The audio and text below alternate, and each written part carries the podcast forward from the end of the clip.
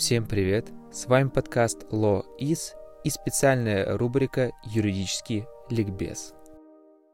Мы очень часто затрагивали в подкастах, э, в ликбезах тему интеллектуальной собственности, авторских прав.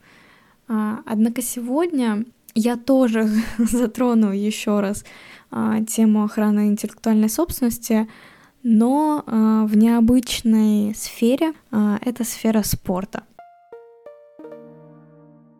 Для начала стоит, э, мне кажется, пояснить, что же вообще относится к охране интеллектуальной собственности в сфере спорта, потому что первый раз, когда я услышала про это, в моей голове было ровным счетом ничего. Я не могла представить ни одного объекта, который бы охранялся интеллектуальной собственностью. Но потом, а, почитав э, про эту сферу, я поняла, что это достаточно перспективная и обширная сфера. Может быть, кто-то из вас заинтересуется и даже а, будет работать в этом.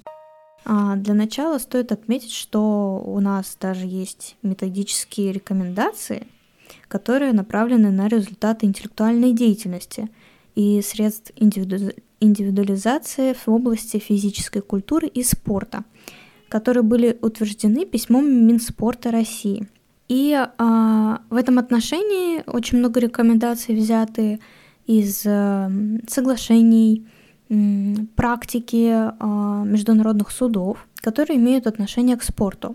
В особенности а, практика а, МОК. Об этом мы поговорим позже. Для начала скажу про такие традиционные объекты авторского права. Это, безусловно, аудиовизуальные изображения, фотоизображения спортивных мероприятий – текстовые, музыкальные, песенные произведения, различные базы данных, программы для электронно-вычислительных машин, которые задействованы во время спортивных мероприятий. И а, это все классифицируется Минспортом как объекты интеллектуальной собственности. Но это те объекты, которые мы можем увидеть и в других сферах. И, в принципе, а, что здесь нового, спросите вы? Что часто конкретно спортивные мероприятия, спортивные выступления или художественные произведения, как произведения искусства или хореографии в индустрии спорта, охраняются интеллектуальным правом. И, э, например, композиции в синхронном плавании или сложные комбинации в фигурном катании, это все имеет э, авторские права. Также э, различные спортивно-театрализованные и спортив... спортивные цирковые шоу, э, мини-представления, тактические игровые схемы и комбинации в некоторых видах спорта, э, в некоторых настольных интеллектуальных спортивных играх, например, в шахматах в основном которые обладают выраженной оригинальностью. Мне кажется, многие смотрели сериал «Ход королевы» и, или увлекаются шахматами и а, могут сейчас вспомнить различные комбинации, которые названы а, в честь а, великих шахматистов. Так вот, шах... эти шахматисты действительно имеют авторские права на эти тактические приемы. Но это не значит, что остальные не могут их использовать. Итак, перейдем а, к такой области, которая очень часто забывается, но она тоже входит в спортивное право, и это киберспорт. А, да, а, киберспорт. Сейчас это очень-очень популярная отрасль, которая только начинает набирать обороты в правовой системе. А, киберспорт был признан официальным видом спорта. А, и одним из ключевых игроков рынка киберспорта являются компании по производству и разработке компьютерных игр. А, и некоторые из которых сегодня признаны официальными дисциплинами на киберспортивных турнирах. Я не буду перечислять э, эти виды, но я думаю, знатоки это точно знают. А, такая вот тавтология получается. А, но суть в том, что, по сути, это тоже входит в спортивное право, несмотря на то, что разработка программ а, и всего, что входит, э, к примеру, геймдизайн, он относится в целом к авторскому праву. Ну, мы в целом говорим здесь про авторское право. Никто не отменял э, ТРИПС и иные соглашения и конвенции в области интеллектуальной собственности, национальное законодательство. Это все затрагивает э, и спортивное право также. Э, просто э, специфика отрасли позволяет нам выделять иные нормативно-правовые акты и э, некоторые интересные моменты, которые э, у нас проявляются в практике. Одним из таких моментов является то, что Олимпийские игры являются исключительной собственностью э, Международного Олимпийского комитета, и ему принадлежат все права и данные, связанные с ними, в частности, э, без каких-либо ограничений – а, мог принадлежать право на игры, связанные с организацией, использованием, вещанием, записью, предоставлением, воспроизводством, доступом и распространением в любой форме и любыми средством, а, средствами а, и методами, существующими в настоящее время или теми, что будут развиты в будущем.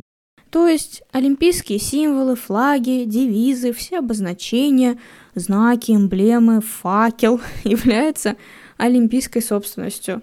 Вот так вот у нас, э, оказывается, Олимпийские игры налагаются авторским правом, и все, что происходит э, на Олимпийских игр, играх, э, принадлежит Международному Олимпийскому комитету. В завершение я бы хотела сказать, что все кубки, медали, фирменные наименования, товарные знаки – даже кричалки спортивных команд, все это является а, интеллектуальной собственностью. Все трюки, которые запатентованы и даже которые не запатентованы, но а, являются уникальными и характеризуют спортсмена, они также относятся к авторскому праву. И на самом деле это здорово, что право развивается, и право затрагивает тему спорта, несмотря на то, что на первый взгляд кажется, а, где спорт, а где интеллектуальная собственность. Несмотря на это, в данном контексте можно рассмотреть множество интересных моментов, интересных судебных споров. А, я думаю, каждый из вас сейчас может э, вот э, вспомнить э, некоторые трюки, которые названы в честь великих спортсменов, э, различные комбинации, которые, э, благодаря которым э, спортсмена запомнили, кричалки, выходы на Олимпийские игры, различные эмблемы, спортивная форма. Э, ну, это уже немножко уходит в сторону моды, но все равно все это охраняется интеллектуальным правом. И на самом деле сейчас нет э, какого-то четкого законодательного регулирования, но приказы Министерства спорта, э, практика Международного олимпийского комитета, права на соревнования и мероприятия устава ФИФА, все это э, позволяет нам сформировать хотя бы какое-то понимание а, такой необычной интересной сферы, как а, охрана интеллектуальной собственности в сфере спорта.